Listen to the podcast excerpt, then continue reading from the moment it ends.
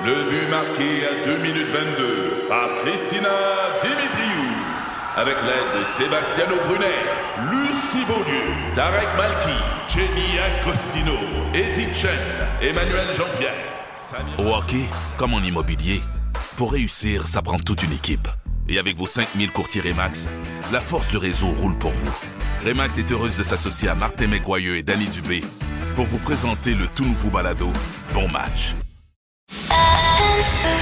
C'est 23. Voici la commission Normando-Ferrandaise. Monsieur Ferrandez, bonjour. Bonjour. Madame Normando. Comment- Bonjour. Comment allez-vous? Très bien, très bien, merci. Bon, on va revenir, euh, Luc, sur euh, Québec solidaire qui euh, va exclure les hommes lors des euh, élections euh, partielles parce que, ben, euh, on veut essayer de favoriser la présence de femmes. Ben, c'est une vengeance contre les militants. Parce que les militants de Québec solidaire avaient, malgré les orientations qui avaient été données dans le, par le parti pour euh, la nomination d'une femme lors de l'élection de Jean Talon, avaient voté pour euh, l'investiture d'un homme. Et donc, le parti s'en prend à ses propres militants en disant, ben, vous n'êtes pas capable de réfléchir correctement. La prochaine fois, euh, vous n'aurez pas le droit de réfléchir. C'est nous qui allons décider. Ouais, mais ce sont les membres qui ont adopté ça quand même. là. Ouais, mais c'est les membres réunis en, en colloque, c'est pas les membres euh, d'une association locale. Ouais. Il y a beaucoup beaucoup plus de membres dans une association locale, dans le total des écoles des associations locales que ceux qui viennent en colloque. Là, t'as une décision qui est prise euh, par un- le central. Euh, qui appelle ça le politburo déjà? Euh, C'est-tu pas, c'est-tu pas l'arcade? C'est Paul, oui, c'est Paul, oui. Par le central qui dit je je ne fais plus confiance aux membres. Vous nous avez déçus. La prochaine fois, on vous laissera pas vous exprimer. Puis cette vengeance là, moi je trouve ça dangereux parce que Bon, d'abord, ça va contre les statuts puis l'intelligence du parti qui est très, très, très, très axée sur les militants. hein. Comme par exemple, vous savez que les porte-paroles, les trois co-porte-paroles qui se sont présentés, Ruba Gazal, euh, Christine Labrie puis euh, Émilie Santarien, ils n'avaient pas le droit d'exprimer un programme parce que à Québec solidaire, ce ne sont pas les dirigeants qui expriment le programme, c'est l'Assemblée. Donc, elles sont les porte-paroles du programme nommé par l'Assemblée. Donc, c'est vous dire, le mot d'ailleurs porte-parole veut dire ça, veut dire c'est l'Assemblée qui gouverne. Alors, de dire à, des, à ces militants, vous êtes des idiots, c'est très, très, très, très fort comme geste. Et moi, je pense que la semaine passée, vous vous rappelez, on a dit, des fois, il y a des petites décisions qui sont prises par des euh, gouvernements qui, qui euh, précipitent leur chute. On, on a pensé à la, à la subvention aux Kings de Los Angeles, mais il y en a plein d'autres exemples comme ça, où tu dois, là, tu as une petite décision qui dit, oh, OK, c'est le même qui gouverne. Ah, ben, tabourette. Et là, il y a une colère qui s'ensuit. Euh, et je me rappelle qu'il y avait eu cette colère-là contre Québec solidaire pour une toute petite niaiserie. C'était des, euh, des militants qui avaient, qui avaient fait proposer, là, il y a, il y a trois, quatre congrès, de changer le mot patrimoine pour le mot matrimoine. Ouais. En disant, euh, c'est pas normal, c'est du patriarcat que d'appeler ça du patrimoine. Puis là, tu vois, ce genre de petit excès-là avait fait beaucoup mal au parti, puis trois, quatre autres affaires, en disant, c'est pas un parti prêt à gouverner. Mais là, malheureusement, c'est ce qui va se passer avec cette décision. C'est la même chose, ça reflète une, un manque de jugement, puis une incapacité à gouverner. Je ne sais pas, Luc et Louis, si les militants de Québec solidaire vont exprimer leur colère, mais clairement, aux yeux du grand public, aux yeux des électeurs électrices euh, du Québec, Québec solidaire a perdu de la crédibilité avec une prise de position comme celle-là, qui est radicale, qui est qui heurte, hein, qui heurte, faut dire, faut dire les choses telles qu'elles sont. Euh, puis moi, lorsque j'ai vu la nouvelle, euh, je me suis dit, mais mon Dieu, Québec solidaire vit dans son monde. Québec solidaire se positionne comme un parti féministe. Et au nom du féminisme, on est prêt à exclure les hommes les, les- des candidatures masculines lors d'élections partielles.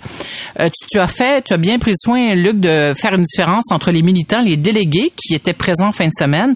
Il y a Simon Piot, délégué de Masquinongé, qui est allé au micro. En passant, lorsque des conseils, des congrès au conseil général, là, ou nationaux, là, à Québec solidaire, il y a un micro réservé aux hommes, puis un micro réservé aux femmes, puis probablement qu'il y a peut-être un micro réservé aux personnes non binaires, parce que euh, il a, je, vais terminer là-dessus. Il a dit, euh, Simon Piot, euh, c'est une honte de ne pas atteindre la parité. Parfois, nous les hommes, il faut se tasser, il faut laisser la place. Alors, la vision de Québec solidaire pour atteindre la parité pour les femmes et les personnes non binaires, parce que la décision qui a été prise, c'est de dire, ben là, s'il y a une élection partielle au Québec, là, au cours des prochains mois, les gars vous pourrez plus être candidats parce qu'on va laisser la place aux femmes et aux personnes non binaires. Alors, eux, dans le fond, l'atteinte d'une plus grande parité s'exprime par de l'exclusion, par du sexisme, parce que c'est de ça dont il s'agit là. le Québec solidaire fait preuve de sexisme à l'endroit des hommes et, je trouve, se campe dans une vision du féminisme qui, selon moi, est dépassée. C'est-à-dire, le féminisme, c'est quoi? C'est l'atteinte de l'égalité entre les hommes et les femmes. Alors, eux, ce qu'ils veulent, dans le fond, c'est opter pour une voie qui est franchement euh, très, très, très, très à gauche, là, très, très, très, très à gauche. Dans l'histoire politique du Québec, il y a des partis politiques qui ont posé des gestes pour favoriser la présence d'un plus grand nombre de femmes à l'Assemblée nationale ou comme candidates dans leur rang.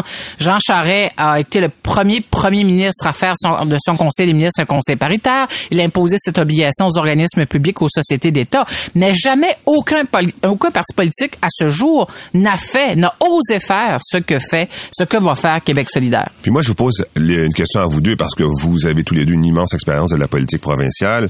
Est-ce que vous avez vu des différences de compétences entre les hommes et les femmes? Est-ce que vous seriez capable de dire, euh, ben oui, généralement les hommes se comportent comme ça, puis généralement les femmes se comportent comme ça?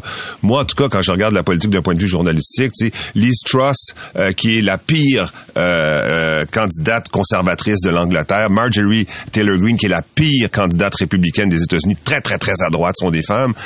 Il y a aussi des hommes qui sont aussi dans cette situation-là. Moi, j'ai jamais, j'ai jamais été capable de faire ça, de voir. Mais je pense pas que la compétence ou l'incompétence viennent avec le avec le, le, genre d'une personne. Tu sais, euh, j'ai vu au fil des ans des politiciens et des politiciennes mauvaises et mauvais mais ça ça avait rien à voir avec le fait qu'ils étaient des hommes ou des femmes. Puis à l'opposé, j'en ai vu, j'ai vu des femmes extraordinaires en politique là. Euh, Véronique Yvon, Nathalie Normando. Il y en a une, sérieusement, il y en a plein, plein, plein, plein, plein là. Des pionnières, des femmes de tête, des femmes brillantes, etc. Mais mais ça n'a rien à voir avec le genre. Mais c'est pas parce que t'es une femme, t'es nécessairement euh, compétente en politique. Non, mais t'es pas vacciné, pas vacciné contre la corruption et la collusion et l'incompétence. Je c'est pas un vaccin, ça. Moi, alors, toi, toi, Nathalie? Ben moi, je partage le point de vue de, de Louis, effectivement, euh, homme, femme, euh, tu as de l'incompétence et des compétences de part et d'autre, ça n'a rien à voir avec le genre euh, ou l'orientation sexuelle. Par contre, euh, dans certaines, dans certains moments de notre histoire à l'Assemblée nationale, ben on s'est offusqué de voir si peu de femmes devenir candidates ou encore être élues à l'Assemblée nationale. Et, et, et c'est bien qu'on s'en soit offusqué parce qu'aujourd'hui, là, on a un plus grand nombre de femmes qu'on avait il y a, par exemple, 25 ans ou 30 ans.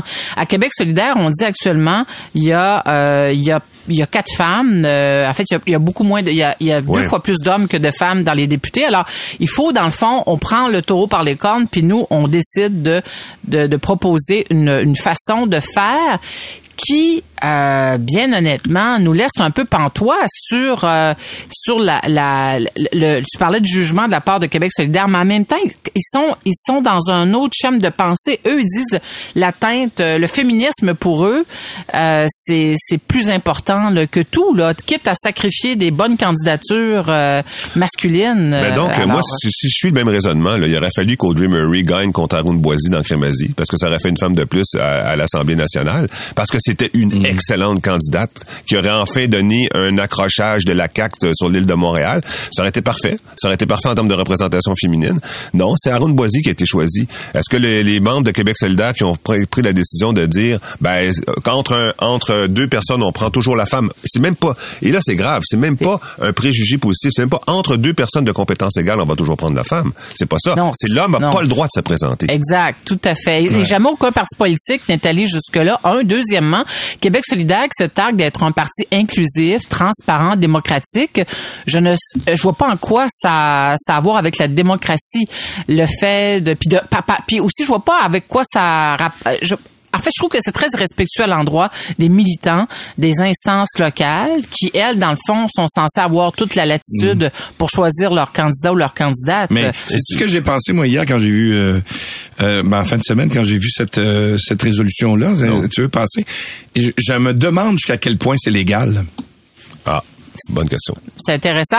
Quand, tu dis ça, tu te questionnes par rapport aux chartes, Oui, par rapport aux chartes, par rapport à la mm-hmm. loi. Mm-hmm. Jusqu'à quel point un parti peut empêcher un homme de se présenter à une élection.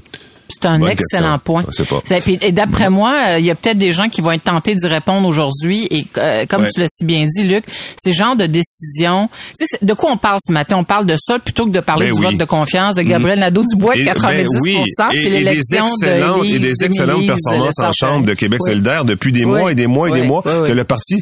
Mais tu sais, dans tous les partis, t'as des gens qu'il faut faire taire là. Tu sais, les conservateurs là, à chaque fois que les conservateurs se présentent en élection, Mm. là t'as le, le chef du parti qui va voir, hey, commencez pas à parler d'avortement matin vous là, là, Ouais. parce que là là, vous allez nous mettre dans la bande. Mais c'est ça, il y a des il y a des sujets comme ça, il y a tout le temps des gens qui ont une colère plus grande que les autres, puis qui font couler le parti, et c'est et c'est dommage. Autre, en finissant. En terminant, parce faut D'accord. à la pause. Sais-tu qui est perdant là-dedans?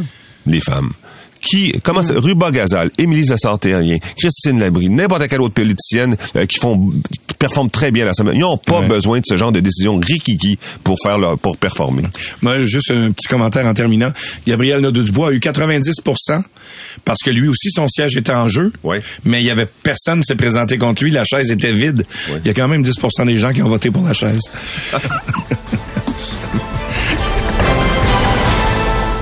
Curieux ou fan fini de hockey? Rejoignez Martin et Danny dans le balado Bon Match.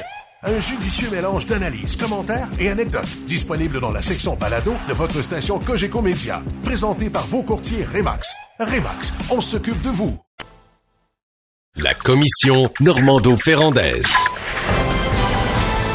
Nathalie, euh, ben, tu veux nous parler du pont de l'île aux Tourtes? Ce pont-là, ça continue même, il va être fermé tout seul parce que il y a de moins en moins de voies disponibles. Oui, ben oui, Louis et Luc, le pont des Lotours qui a été fermé tout le week-end. Puis avec ça, je lisais une autre nouvelle, 22% des cônes oranges à Montréal sont inutiles. Et là, la question qu'on se pose, c'est le gouvernement a-t-il perdu la contrôle, le contrôle de la gestion du réseau routier? Et je me dis, je me disais ce matin, le segment, ce segment pourrait s'intituler Déliquescence de notre État-providence. Parce que ces deux nouvelles, pour moi, euh, sont le symptôme d'un mal plus profond, c'est-à-dire le manque de proactivité du ministère des Transports. Mais derrière ça, c'est comme si euh, d'année en année, notre État-providence, avec tous ses services, se liquéfiait sous nos yeux.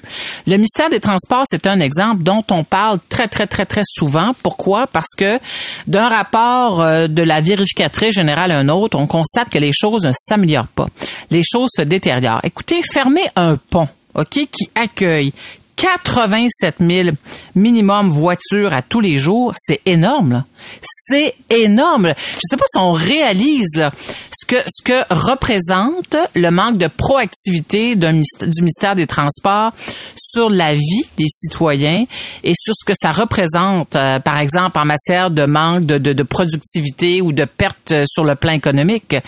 Et c'est important, je trouve qu'on en parle parce qu'une fois de plus, j'ai envie de vous dire parce que c'est il faut vraiment qu'il coup de barre qui soit donné pour qu'on puisse inverser cette tendance qui fait en sorte que euh, une semaine après l'autre euh, les électeurs les contribuables euh, malgré le fait qu'ils ont l'impression de payer de plus en plus de taxes ben finissent toujours par récolter une piètre performance de la part euh, de leur ministère qui est censé je le rappelle qui a comme mission fondamentale gérer nos routes euh, de la manière la plus la plus efficiente et efficace possible. Le ministère des Transports a été créé en 1964 au départ, c'est un ministère qui a été créé, euh, ben, c'est un ministère de garnotte, c'est souvent comme ça qu'on l'a Ouais. décrit, là, qui a développé une expertise en matière de voirie. Mais je ne m'explique pas que on soit confronté à ce genre de décision, sachant que la mission fondamentale du ministère, euh, c'est celui-là. Le maire de Vaudreuil-Dorion, qui s'est désolé dans les médias de voir euh, son pont euh, se détériorer de cette façon, utilise une expression absolument suave pour décrire le ministère des Transports. Il parle du, mis- du mystère des Transports plutôt que du ministère des Transports, parce que il ne comprend pas les décisions qui sont prises. Je reviendrai plus loin sur euh, des détails sur les, les, les, les constats de la, la vérificatrice générale du Québec, mais bien honnêtement, on a un méchant problème au Québec sur la façon dont Ouais. on gère nos routes. Mais c'est une question d'argent. Moi, c'est pas compliqué. Euh, Pas juste une question d'argent. Ben, D'abord et avant tout une question d'argent. Puis s'il y avait plus d'argent au ministère, il y aurait plus de compétences aussi. Tu as vu aussi que l'AMP a fait un rapport extrêmement critique, pas juste la vérificatrice générale, mais l'AMP qui, euh, qui avait été euh, euh, mandaté par le gouvernement puis qui a dit le, le ministère est pas capable de bien planifier la reconstruction des ponts sur le territoire. Le pont et les ouvrages sur le territoire, point final. Se trompe dans trop de domaines, manque de rigueur, compétences, manque de concertation entre les équipes. Euh, prise de, de risque considérable au moment de la- des appels d'offres. Là, il était pas tendre. Mais si on revient au pont de l'île aux Tourtes, là, sur- tous les éléments du pont de l'île aux Tourtes sont un condensé de ce qui arrive à l'ensemble du Québec. Fait que c'est intéressant d'en parler. Premièrement, la réparation de l'ancien pont, celui qu'on va mettre, euh, qu'on va détruire dans quelques années, là, ça va avoir coûté 400 millions de dollars, 200, euh, 180 millions jusqu'à- en- depuis 2016, puis un autre 200 millions à venir.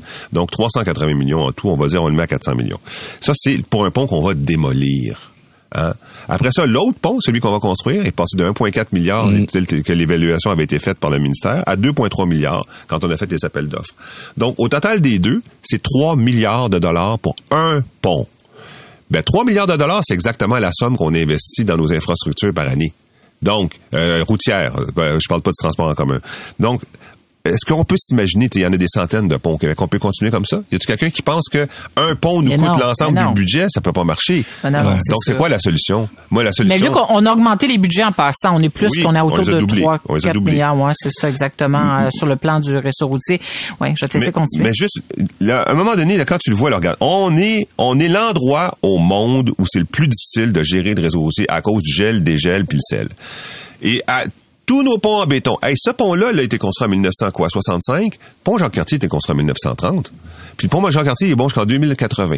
Là, on a un pont qui a été construit en 1965, puis 60 ans plus tard, on dit il est à la fin de sa vie utile.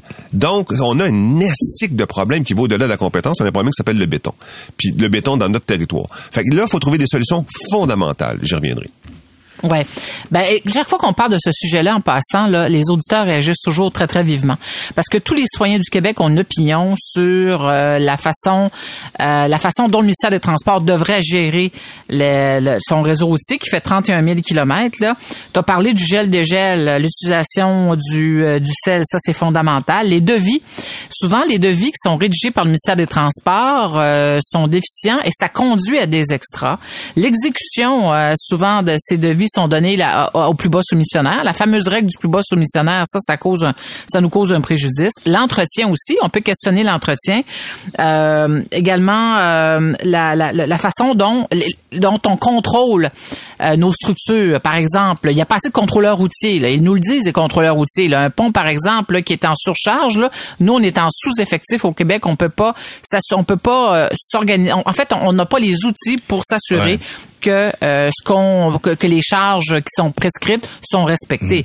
Mais je, je veux parler du- des rapports euh, de la vérificatrice générale du Québec en 2015 là, la vérificatrice concluait euh, constatait que sur le plan de sa gestion contractuelle, le ministère n'évalue pas si ses stratégies d'intervention sur les structures, c'est-à-dire ponts, ponceaux, viaducs, sont efficaces ni ne déterminent l'impact qu'auront les budgets consentis sur leur état. Imaginez, ça c'est un des nombreux constats. En 2020, la, la vérificatrice générale s'est penchée sur l'enjeu du mode de gouvernance, euh, sur la façon dont elle gère euh, les contrats.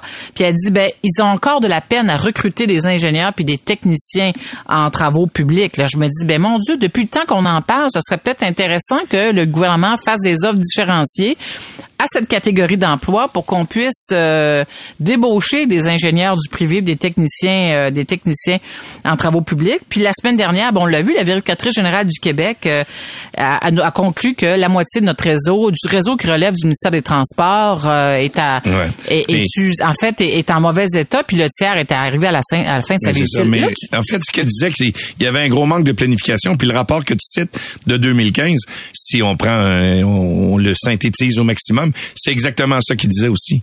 Le ministère des Transports a des, a des problèmes de planification de ses priorités. Oui. mais pourquoi? pourquoi? Pourquoi? Pourquoi? eh ben, parce que les ingénieurs sont payés à peu près 40, euh, 60 du salaire qu'ils reçoivent dans le privé. Point final. Ouais, Et- peut-être. C'est un des éléments. Parce que la façon dont on construit nos routes, les auditeurs aussi, quand ils nous parlent de ça, là, c'est moins de couches d'asphalte, la structure euh, est moins. Ah, ben ça, on l'étire en masse, c'est les- comme la les matériaux, Ouais. exactement. C'est exactement. Ouais. On en met, tu sais, on étend, on étend, on étend. Ouais. Mais tu dis, est-ce qu'on va continuer encore comme Ben ça oui, Nathalie, longtemps? Nathalie, sais-tu quand est-ce que ça va continuer? À tout jamais. Dans dix ans, on va parler encore de la même chose. Juste, un- juste revenir En sur un terminant. élément. Le Oui. poids des véhicules. Le poids des véhicules, Oui, ça s'est amélioré, là, ça s'est amélioré. Avant, on avait 7% des camions camions qu'on inspectait qui étaient en surcharge. Maintenant, c'est 3,8 Mais 3,8, on va dire que c'est 4 là. Il y a 200 000 camions sur le réseau. Ça veut dire qu'il y a 8 000 camions qui roulent tous les jours en surcharge dans un pays où les routes sont faites, sont gondoles comme un accordéon. Fait que 8 000 par jour, on n'y arrivera jamais. Nathalie, merci. À demain. C'est 23. Curieux ou fan fini de hockey? Rejoignez Martin et Danny dans le balado Bon Match. Un judicieux mélange d'analyses, commentaires et anecdotes disponible dans la section balado de votre station Cogeco Média. Présenté par vos courtiers Remax. Remax, on s'occupe de vous.